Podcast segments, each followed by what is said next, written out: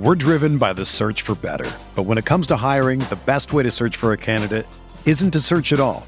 Don't search match with Indeed. Indeed is your matching and hiring platform with over 350 million global monthly visitors, according to Indeed data, and a matching engine that helps you find quality candidates fast. Ditch the busy work. Use Indeed for scheduling, screening, and messaging so you can connect with candidates faster. Leveraging over 140 million qualifications and preferences every day, Indeed's matching engine is constantly learning from your preferences, so the more you use Indeed, the better it gets. Join more than 3.5 million businesses worldwide that use Indeed to hire great talent fast. And listeners of this show will get a $75 sponsored job credit to get your jobs more visibility at Indeed.com slash BlueWire. Just go to Indeed.com slash BlueWire right now and support our show by saying that you heard about Indeed on this podcast. That's Indeed.com slash BlueWire. Terms and conditions apply. Need to hire? You need Indeed. This podcast episode is brought to you by Coors Light. These days, everything is go, go, go. It's nonstop hustle all the time. Work, friends, family expect you to be on 24 7. Well, sometimes you just need to reach for a Coors Light because it's made to chill. Coors Light is cold lagered, cold filtered, and cold packaged. It's as crisp and refreshing as the Colorado Rockies. It is literally made to chill. Coors Light is the one I choose when I need to unwind. So when you want to hit reset, reach for the beer that's made to chill. Get Coors Light in the new look delivered straight to your door with Drizly or Instacart. Celebrate responsibly. Coors Brewing Company, Golden, Colorado. Support for this podcast comes from US Bank. US Bank wants to know how you reward yourself because they have cards that make every day more rewarding. Are you a points order, cashback guru, low intro APR lover? With US Bank, it's up to you because they have the cards to fit your lifestyle. So earn more whether you're shopping at a gas station or grocery store, even while planning a staycation. Learn more at usbank.com slash credit card. US Bank credit cards are issued by US Bank National Association ND. Some restrictions may apply. Member FDIC.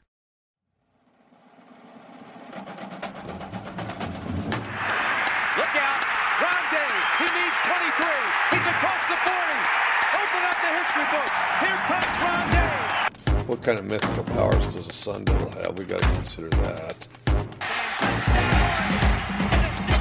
16 yards out. It's embarrassing, but we are who we are. We're not a very good team, but we're three and one somehow, and we got all the voters fooled, thinking we're pretty good. Jaworski Lane at 275 pounds showed a heck of a lot of athletic ability. Welcome to a Week 15, yes, Week 15 already edition of the RotoWire College Football Podcast. Nick Whalen joined, as always, by RotoWire's head college football guru, John McKechnie. Uh, John, as you know, this is a LaRod Stephens-Howling of college football podcast. It's a mess right now. There's no other way to say it. Looking at the college football landscape, um, things have not slowed down in terms of COVID cancellations. We have uh, a high profile team in the Big Ten essentially appealing slash begging its way uh, into the Big Ten title game next weekend. Ultimately, that was granted. Of course, I'm talking about the Ohio State Buckeyes. I, I was telling you off air, I don't like Ohio State. I went to Wisconsin. I've been, you know, born and bred not to like Ohio State. They've been the team that has repeatedly just slammed the door shut on the Badgers over the last few years. I have to say though, I, I don't have a huge problem with Ohio State, you know, like I said, trying to kind of trying to finesse its way into the Big Ten championship game, which which of course I think in, in its mind would solidify its standing as a playoff team. But as we'll get to, I, I don't know that that's necessarily a guarantee either. Um, but with that said, before we talk about that, what what is your overall take on uh, this, whirlwind story over the last couple of days that has now resulted in Ohio State being granted eligibility? You know, speaking of, of um, I, I want to bring up our, our sponsor for this week. That's wine chips. Uh, so when, when you're getting messy on, on some sheesh, uh, that there's a new product that that was advertised to me on, on Instagram called Wine Chips, and is it is taglined, the chip designed specifically for wine, and like the picture is just like a bowl of Ruffles next to next to wine in like Napa Valley. It's the most ridiculous thing ever. Um, but you know, to the messiness of the college football environment, we need an equally messy uh, wine advertiser, and and therefore we have it in, the form of wine chips. Yeah, you know what? I saw your tweet about this, and I was kind of figured that we would maybe be touching on it on the podcast. I, I, I mean, I'm not a wine guy at all. I've probably drank less than like a liter of wine in my entire life. Good for you. I've heard, but I've heard a lot about you know pairing wine with like certain meats or certain you know kind of heartier foods. Never chips. I, I can't imagine that a lot of people that are really into wine are also really into potato chips. right? Like it's it's such a bad like do you dip the chip in the wine? That was my It- first thought, right? Are these like particularly absorbent uh, chips? Like I, it's uh I'm very perplexed by this and a college friend of mine, Tommy, you know, of course, uh took a took a pot shot at me for for having wine chips be something that was a targeted ad for me uh, on Instagram. So my ego's a little bit bruised, but um you know, I thought it was important for the listeners to to be um you know, aware uh, of such a marvelously strange product such as wine chips. So back to Ohio State. I, I want to start with the cancellation of the Michigan game this weekend. I, I think the common joke right away was, okay, Michigan was going to be like 40 point dogs in that game. They probably just saved themselves some embarrassment. It'll be the first time, and I think it was like 1928 was the last time this game wasn't played. So obviously there are some historical consequences, but this wasn't going to be a competitive game uh, by all accounts. I, I- don't think Ohio State was going to get tripped up by Michigan where where do you stand one on on that game being canceled is is there a chance that michigan just you know kind of saw an opportunity to get out of the embarrassment and did it and then two um you know are, are you on my side or are you on the side of i think a lot of people around the country who are kind of frustrated because you know the way the big ten you know initially declared that football was dead and then all of a sudden it came back under very stringent uh, albeit kind of arbitrary terms Yes. um, for for the Big Ten to then kind of go back on those terms that it set not that long ago.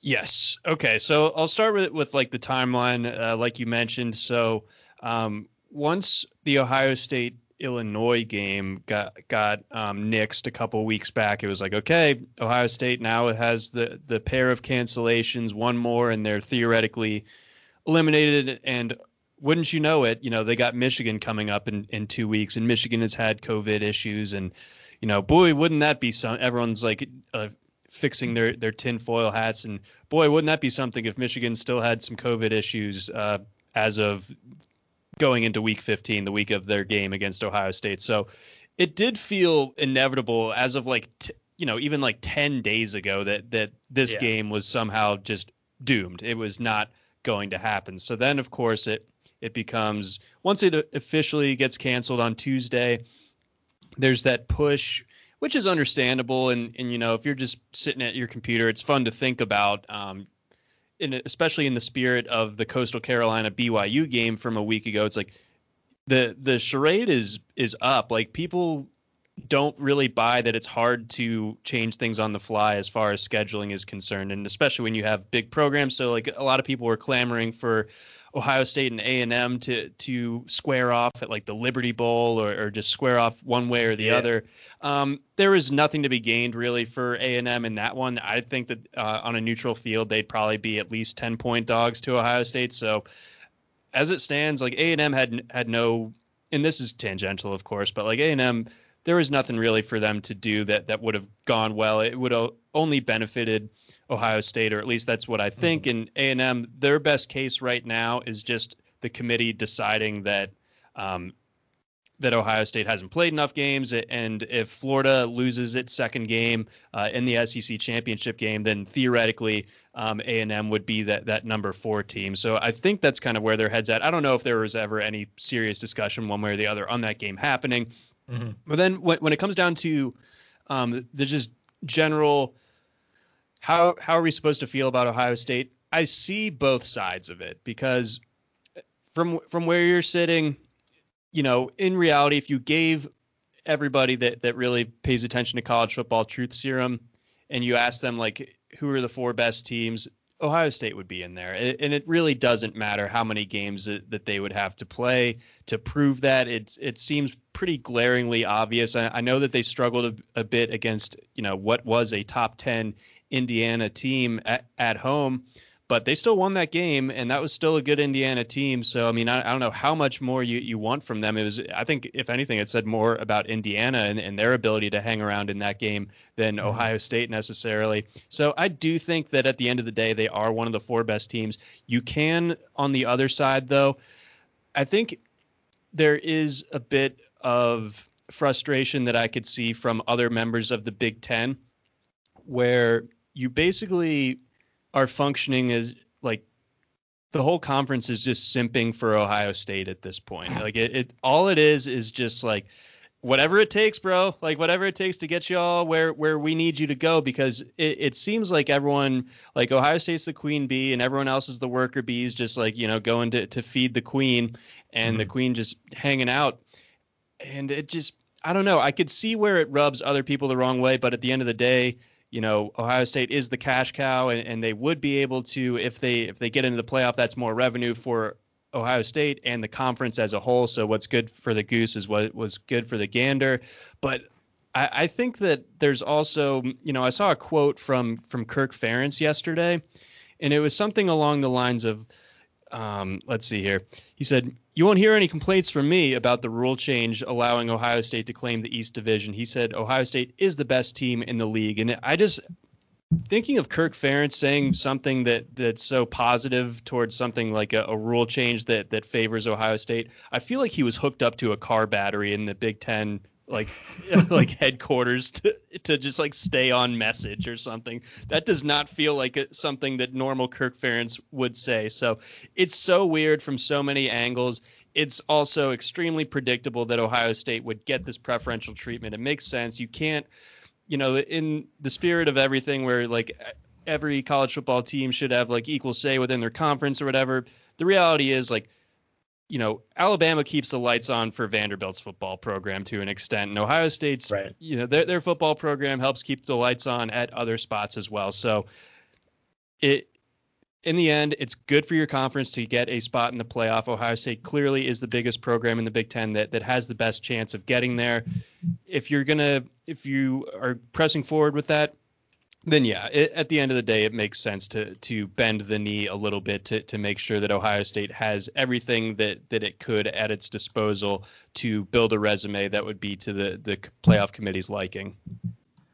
Right. There's obviously a lot at play, and, and you touched on most of it, you know, as far as how it benefits the conference. Um, and I, I think it's, you know, tough to put yourself in the position that that you referenced with Ferentz, where you, you kind of have to come out and, and say some things that maybe deep down you don't want to say, uh, but you ultimately know it is for the best. I, I just think this year it, it is clear that Ohio State's the best team, and I, I, know a lot of it because you know they haven't played a, a big game necessarily outside of Indiana, and then you could kind of quibble about how big of a game or or how impactful that even was, you know, no one else has really mounted much of a challenge. And I, I think that's kind of the the overarching thing for me, where it's like if, if Wisconsin, even though they've had a ton of COVID issues, if they looked as great as they did against Illinois, uh, against you know Northwestern and Indiana, and they were undefeated, I'm sure I would feel a lot differently. It's just it, it feels like the gap between Ohio State and the rest of the conference is even bigger this year than it would be in a normal year.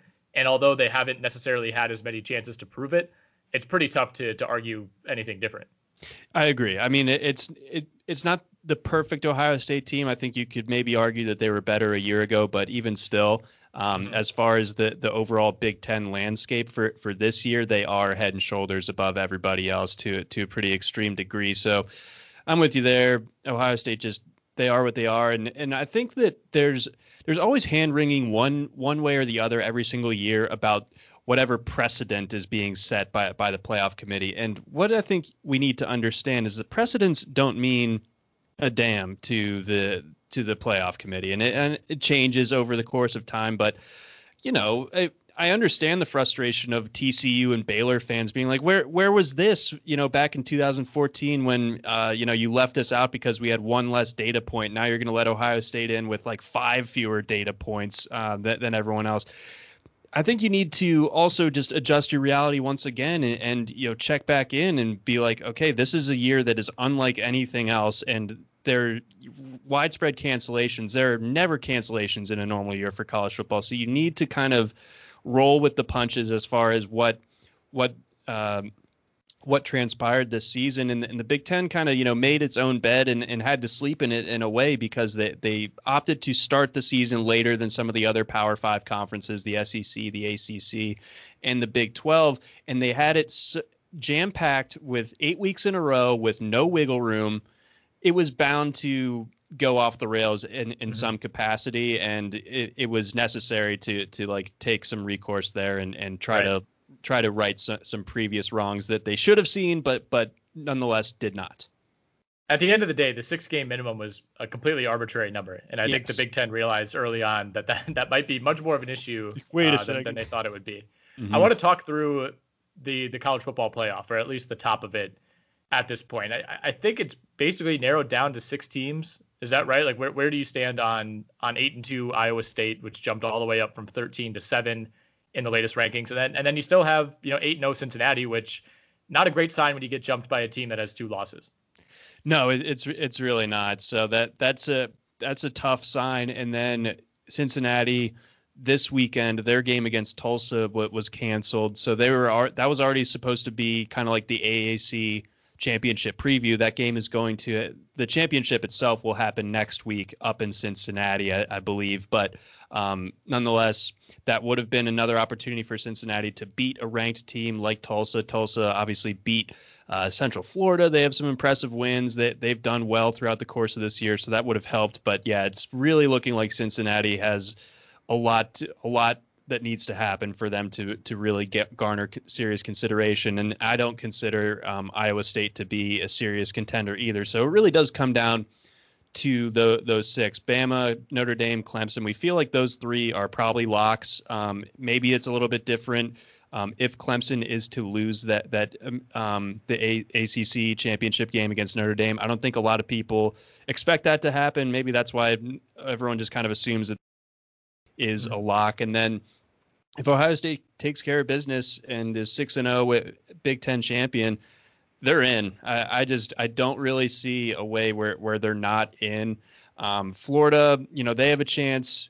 Um, if they're the SEC champion, maybe they, they get in over an undefeated Ohio State. I could definitely see that happening. I don't think A and M really has a chance. It would take the committee really holding Ohio State's resume against it in order to have A&M in there and I just don't really see that happening at the end of the day. I don't think the committee wants to make very hard decisions and it, it, it's mm-hmm. pretty easy to make a decision when a team like Ohio State is undefeated and technically their conference champion. Like that that just seems like okay, over and done with. We don't need to debate this any further. We have our four it would be pretty hilarious for Ohio State to jump through all these hoops and then not get in. Uh, I will just put that out there. Oh, that would rule. The team to me that that maybe shouldn't be quite as secure as people are talking about is Notre Dame. And you know, they're 10 and 0. They've they've played as many games as Clemson. Those are the only two teams other than Iowa State that we're talking about that have 10 10 games on the schedule. So there you know, that has to be factored in. There's more opportunities um, you know, to take a loss even if you're favored in most of those games.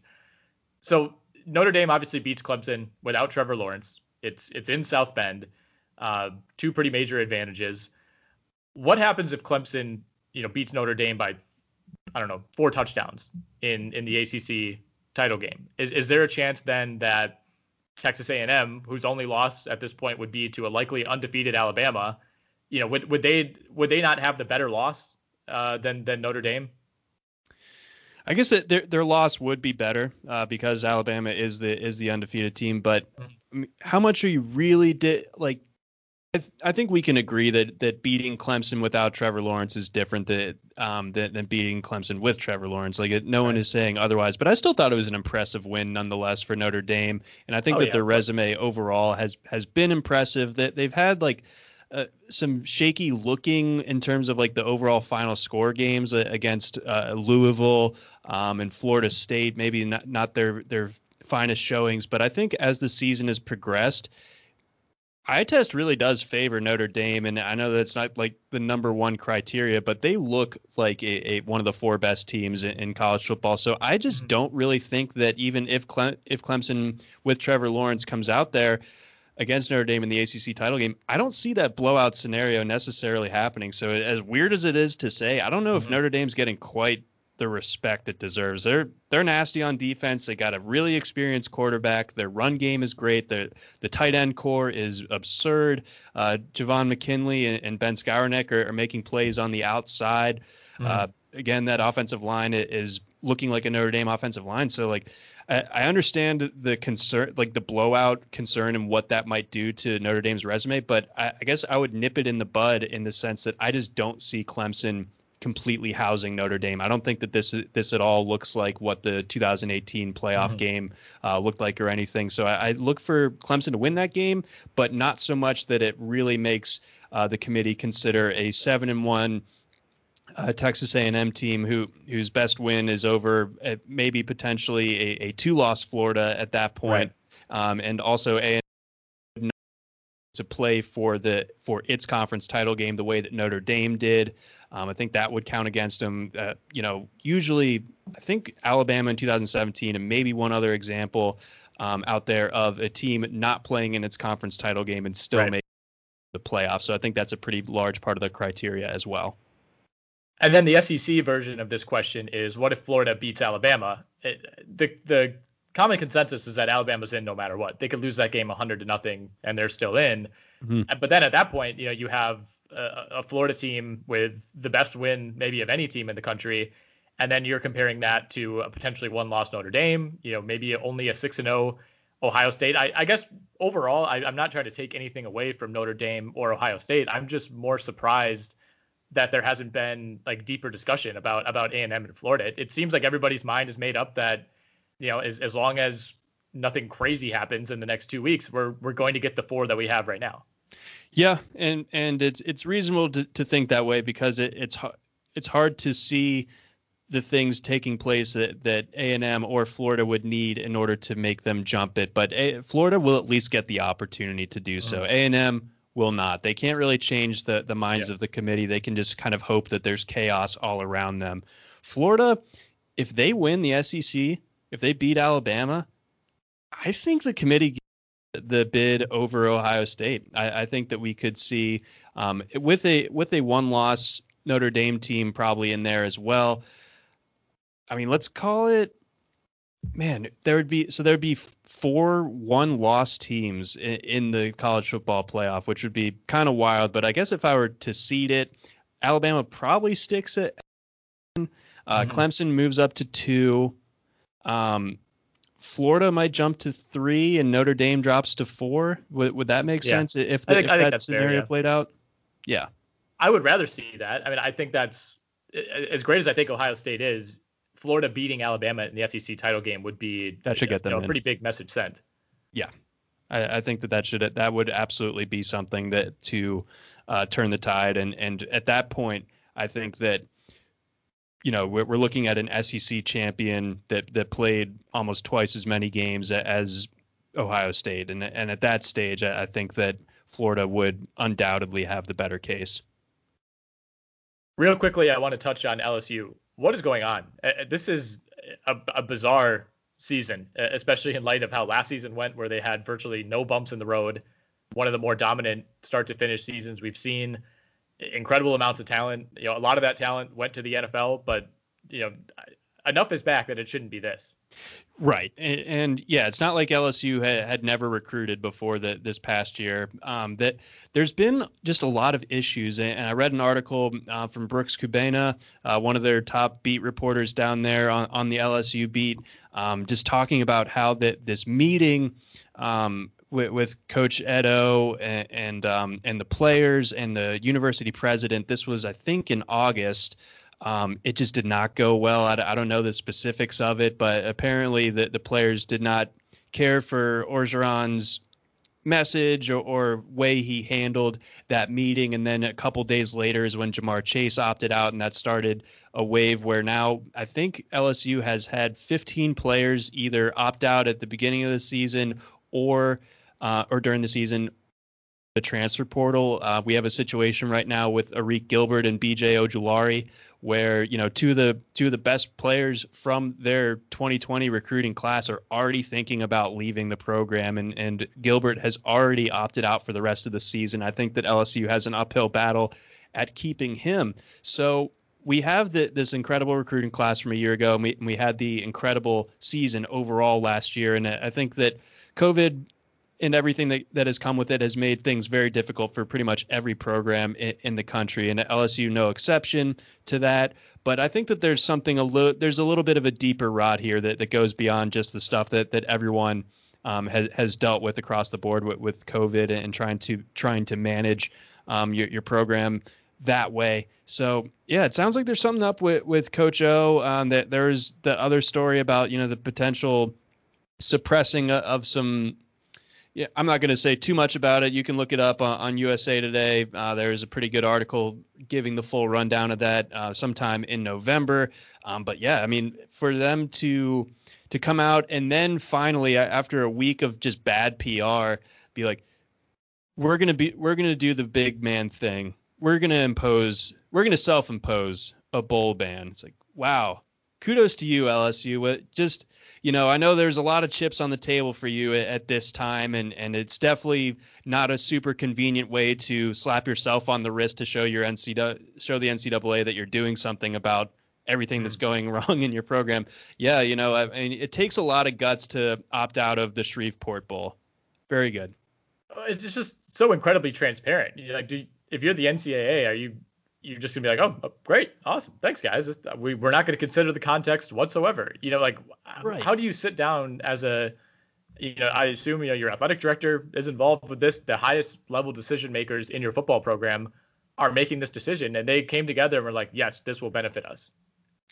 Yeah, it's like yeah, th- this will be this will be this will take care of exactly what we needed to do to, to make things right in the eyes of the NCAA. Um, definitely don't mind the fact that our season has gone in a completely disastrous route and our program is seemingly eroding around us. Never mind any of that. Uh, we're we're we're gonna be the bigger man and uh, yeah, when it really hurts to to opt out of the bowl season, especially in 2020, we're we're gonna go ahead and make that. Yeah, so I, I hope the NCAA is like, okay, well, what else? Or, or something something more has to happen to LSU than, than just like deciding to right. not have to play a bowl game it didn't want to play at this point in the year. It's not like they did this before week one. You know, like if, if they had a if they had a hunch that maybe they knew they weren't going to be very good, and you do this before the season, I think it it ring you know it, it hits home a lot more than it does mm. right now. Absolutely, that's a great point. All right, let's look at week 14 real quickly. Um, I don't want to talk about Wisconsin.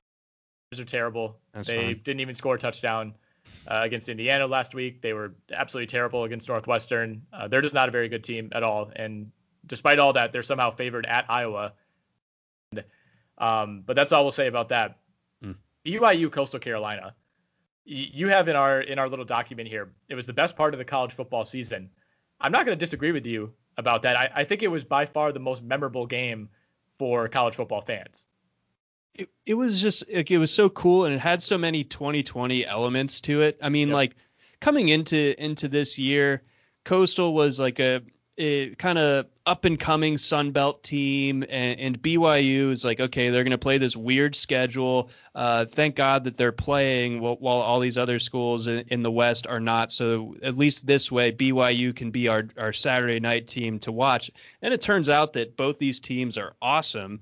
Uh, you know, the Grayson McCall of Coastal Carolina just really takes off, and, and there Jamey Chadwell has these guys playing so well. The surf turf is just booming. Uh, the Black Swarm or whatever they call their defense is going nuts. They, they're racking up all these important wins over teams like Louisiana or App State, and it's like, okay, these guys are these guys are legit, not just Sun Belt legit. Like these guys are mm-hmm. pretty serious. And then BYU on the other hand, you know, they, they got Zach Wilson kind of like catching the nation by storm and and creating a, a Heisman campaign, and then they're you know they're talking all this yang about anytime, anywhere, and then they they kind of had the the bad the hashtag bad visual um, by by not agreeing to play against Washington. And then we're going into last week, and Liberty is supposed to be playing Coastal Carolina, and Liberty has been an interesting story in their own right. Regardless of how you feel about the university or Hugh Freeze, they've been really fun between the lines and they had the COVID issue, so they had to end up nixing the game. So all of a sudden, we have BYU staring at an open date, and we have Coastal Carolina out of nowhere looking at an open date. And what happens? BYU loads up the buses and drives all their crap all the way from Provo to Myrtle Beach to play an undefeated coastal team that that was a hostile environment. And I think that that was just like in a year with so much bad stuff and and you know terrible developments all across the board in pretty much any way that you can imagine it. One kind of cool thing that has happened now is teams can kind of get a little bit improvisational if there's an open date. Yes. And I, I, hope that there there isn't a situation this time next year where this is necessary. But I love that it was able to be pulled together for this year, and especially on a weekend where there weren't all that many great games. That one kind of taking center stage and mm-hmm. living up to the hype along with it was just awesome. So I the nickname that I've seen for the coastal defense is the tropical swarm which is pretty damn good. I, I want to yes. throw out there though, given the colors, the teal curtain. I mean, you have two, I think, excellent options here. Did you just come up with teal curtain? Uh, yes, but I, to be fair, I have used this to describe the Jags defense in 2017. Okay, so, well, but they they have forfeited that nickname. Yeah, we we won't check the patents on that. So, um, I, yeah, I'd say apply for that one on on coastal. That that that lines up perfectly, and and uh, yeah, no, that I'm pretty floored actually by that. Nicely done. Thank you. Um, one more note on this, and you know, you said hopefully next year we're not in a situation where teams are scrambling to schedule games, and and I agree with that. And certainly the guys, you know, the ADs, the men and women in charge of scheduling these games, uh, definitely agree with that too. Especially when you start to see games scheduled eight, nine advance. Although I want to pitch you on this week, let's say week 13 of every season if you're a team that that expects to be like in the top 50, you you clear that out. I'm not saying not saying all like 130 teams have to keep it clear, but you know if you're a relevant team, you just say we're going to have like a universal bye week 13. The top 20 teams in the country go into a pool, and you kind of play like a any you know anytime anywhere game or whatever whatever the term is. So the number one team in the country gets to pick its opponent, and then you just go down the list until you have 10 matchups between the top 20 teams. I mean, that sounds incredible. It, it, it would like it would get the the juices flowing of an expanded playoff without actually having to expand the playoff. We would get awesome storylines like um of course the coaches and everybody would be like this is ridiculous but, yeah right but it's like a hundred reasons it will never happen but but in yeah it, it, in a theater of the mind such such as the RotoWire College Football Podcast, we we can we can imagine a reality in which this is occurring, and uh, you know, you see you seeing that that number one Alabama has picked you know whoever's 20th and and the disrespect and chip on the shoulder that that they try to bring against Alabama and then just get smacked right. down or, or whatever. It would just be awesome. I think that would be that would be so fun. But they're they're they're at least even if it doesn't go to the nth degree like we're discussing here I think especially if you're a team in need of of an, an improved resume finding a way to just be like, wait a second, like, yeah, we'll we'll take you on. Like, if Cincinnati were, were able to play this weekend, they they seem to be the one that that had the COVID issues um, going into this Tulsa game this week. So if for whatever reason it was Tulsa that that had the COVID issue, and and he was good to play, it would be cool for them to have an option to do what BYU did a week ago. Right. Yeah, that's what I'm saying. You you you intentionally clear the schedule to make sure that you know you have an opportunity for that. You're not moving things around. I think one, it creates you know the the concept of having to pick your own opponent adds a lot of drama to some of these late season games that can you know not maybe have a ton of meaning. You know if you're if you're number one ranked Alabama, do you pick number 20 Iowa? Or do you say like screw it, we'll play number four Clemson right now? Like we're, we'll play we'll play you guys in a week. Like we, you guys think you can beat us in the playoff? We'll show you right now. Like I, I think you know 90% of coaches would just take the easy opponent and like try to pocket the win. But I don't know. Every now and then I, I think you would it, would it would just create you know basically unnecessary hype for for some of these games. Uh, and then the other thing is I think if you're it basically allows you to kind of pad your own resume. You know if, if you're a team like Notre Dame, where in years past has kind of struggled to amass big wins. You know, you'd maybe beat USC and you'd have another decent win on the schedule, but you think like we really want to solidify ourselves as a top four team. You know, we're gonna we're gonna try to play the best opponent we can right now. And then if you're in a situation like number eight Cincinnati right now, where you're you're eight zero oh and there's no you know you're looking at the rest of your schedule and it's you know Tulsa and you know, whoever else, I don't Louisiana Tech, whoever, you're, you're just not to have an opportunity to play your way in. Right. This is kind of that ticket. It, it kind of, it almost, it guarantees a team that, like Cincinnati, like Coastal, that's undefeated late into the year. It guarantees you at least one shot to to try to knock off a big boy and and change some opinions. Uh, yeah, I would I would love to see that, and I would love to see a willingness from from like the blue bloods that that don't really need to consider like if they so many Power Five schools are just in a position now where it's like as long as we take care of our business, like we we pretty much have the roadmap of how to get into the Right. college football playoff. Like And you And- can't fault them for that. no, absolutely not. I mean, it, it's it's you know a, a nature of the beast. It, it's how things were, were set up, and of course, this was like a second order effect of it. But um, yeah, the, giving the schools that that everyone discounts or, or you know could could point to as as just simply not having enough of a resume to really be a serious candidate.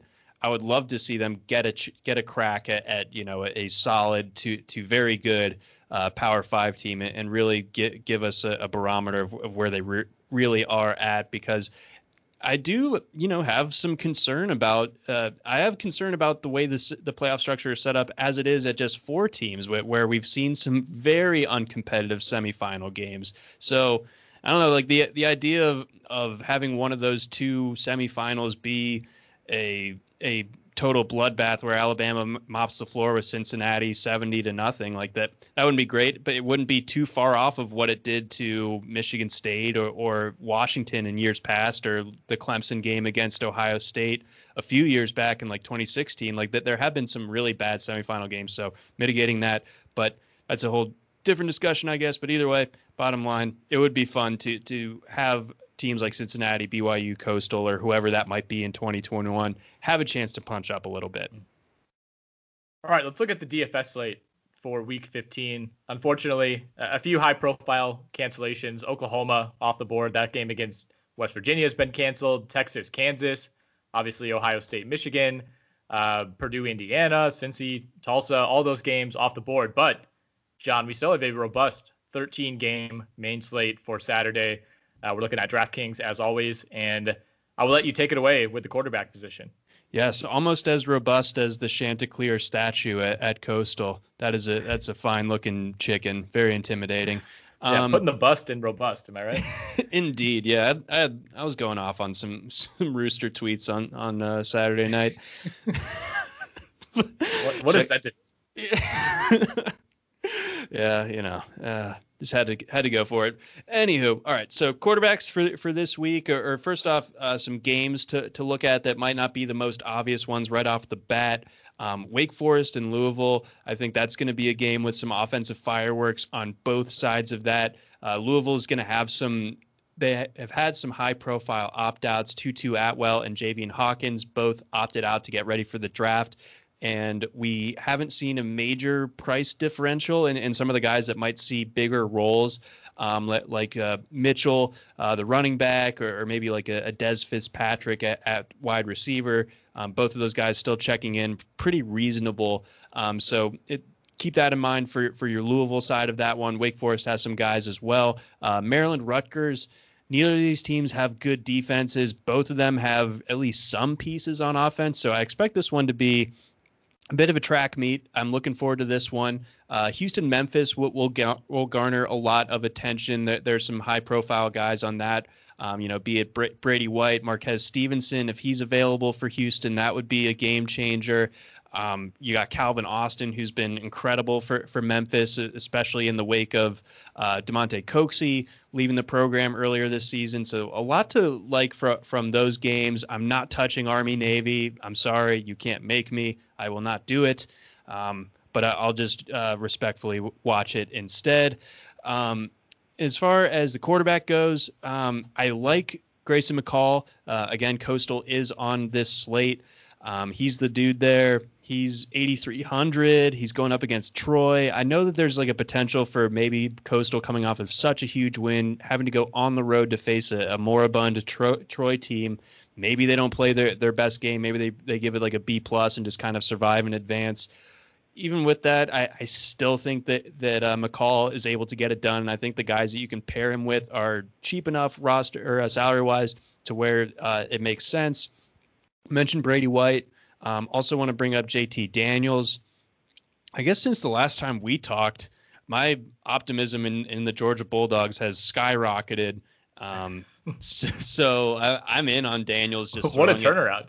I know, man. I was just like, I was so down in the dumps there for a while. It's like, watching Stetson Bennett and and uh, D'Wan Mathis j- just like throw the ball at the ground against Florida. I, I, threw my hands up at that point. But JT Daniels has breathed uh, new life into me as as a Georgia guy, and I think that he is going to do really well against Missouri. Missouri kind of prone to to getting into shootouts. Maybe they can score enough to keep Georgia going to the air. Uh, so with that, I, I do like JT Daniels um, a fair bit as well. So that, that's kind of my, my read on this quarterback crop. So I know at running back, you're essentially just placing a target on the Florida State Seminoles defense. Hard not to. I mean, they, have done right. it to themselves. It, it's insane how. Yeah, how don't feel uh, bad about it. no, no. What? Why would you? And uh, so, uh, Mataeo Durant uh, of Duke. Um, that this is a Duke team that got completely stomped by a not very good uh, Miami team a week ago. I know I know they're top ten, but I mean, don't tell me that they're actually good. Um, Mataeo Durant seeing about as many carries as Deon J- Jackson, but I think he's been a little bit more effective with his carries. Yeah, he's averaging 6.5 uh, yards per carry. Deon Jackson more carries, but um, just averaging 4.41. And Durant also has more touchdowns. So I mean, th- this this feels like quit watch for Florida State. So I do like uh, Durant a fair bit in this one. Uh, the UNC guys, um, they flip flopped their their salaries basically. We've seen Javonte Williams either uh, lead the, the entire slate among running backs in in a salary salary price, or you know be in the top three. And now he's priced below Michael Carter. And Michael Carter has been having a great year but I still think Javonte Williams is the better play. Um, I think that he'll see more carries, so I'm a little bit surprised at, at the pricing there, where, where Michael Carter checks in at 7,300. I don't know how much I'm going at either of these guys going up against Miami's defense, but um, if I am doing it, I, I will be steered to Javonte Williams. Maybe that's the the sucker play, just because it's like, okay, he's been better all year, and now he's suddenly cheaper. Uh, maybe there, there's something a little bit more to investigate, but um, you know, just wanted to throw that out there. And then on the cheaper end, um, if you're looking at that Maryland Rutgers game, Isaiah Pacheco is a guy that that sees a lot of work. Um, he's just down at 4,500. Maryland gives up a lot of yardage on the ground. Rutgers does as well. So if you want to get in on uh, maybe someone like a Jake Funk, um, who's supposed to be coming back, um, he's 6,900. That's fine. Um, but but Pacheco stands out to me as one of those cheap running backs that, that I think will get some get way more than than most guys in that price range are going to be seeing. So I like him. And then uh, keep an eye for uh, what Memphis wants to do with their running backs because they've started a different running back in three consecutive weeks. We don't know what's up with with uh, Rodrigues Clark right now. Um, limited earlier this week. Asa Martin got a start recently, former uh, Auburn guy that transferred over. And then um, just uh, my sort of every single time that, that he's on the slate and, if he's healthy, um, I will consider him. Uh, that's Kendall Milton. So keep an eye for him. He's min price 3K. Um, if he's good to go for Georgia, maybe he sees seven, eight carries. Maybe that's enough. Uh, keep an eye on his injury status. And, and if he's not available, um, I, I, think that you could. Um, instead of looking at, at him, maybe look at, at a Kenny Mac, McIntosh. So Georgia's depth running backs also worth a look.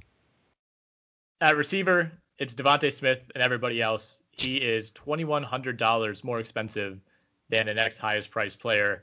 Is there any sense in paying 10k for DeVonta Smith this week? Yeah, it's it's like the the astronaut meme that that was that was popular over the summer. Like it's DeVonta Smith and everybody else, and then it's like the astronaut standing behind the other ones. Like always has been.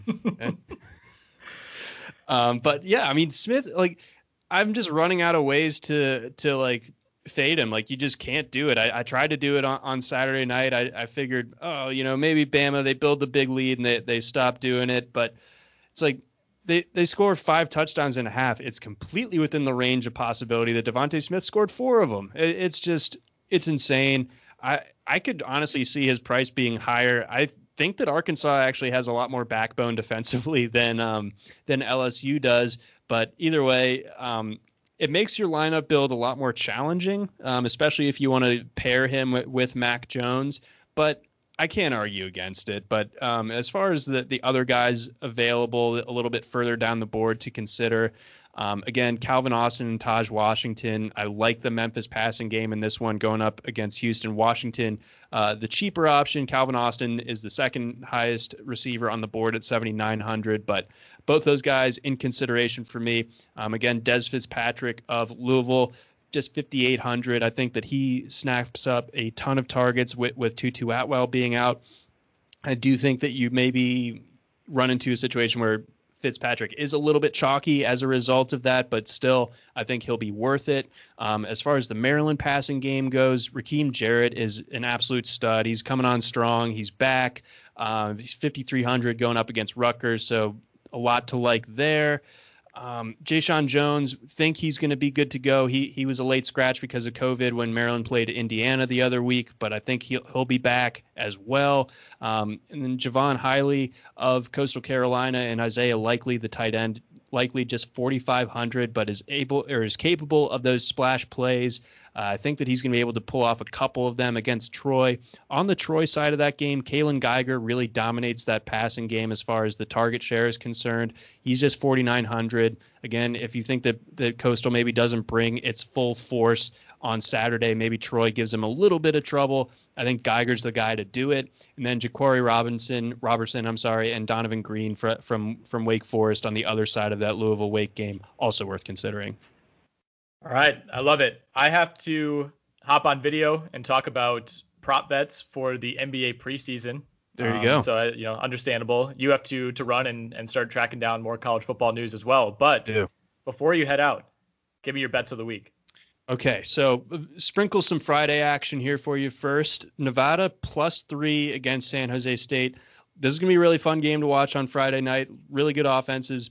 Love Nevada eh, as underdogs in this one. Um, looking elsewhere, I like Arizona State to cover that big number, 11 and a half against Arizona. I just think Arizona is a mess right now. Arizona State, not a mess. So easy call there. Um, Georgia, again, renewed optimism in the dogs, minus 13 and a half. I know Missouri's playing well. I know they just came off that big win against Arkansas, but I think Georgia over the course of 60 minutes is able to cover this one by two touchdowns.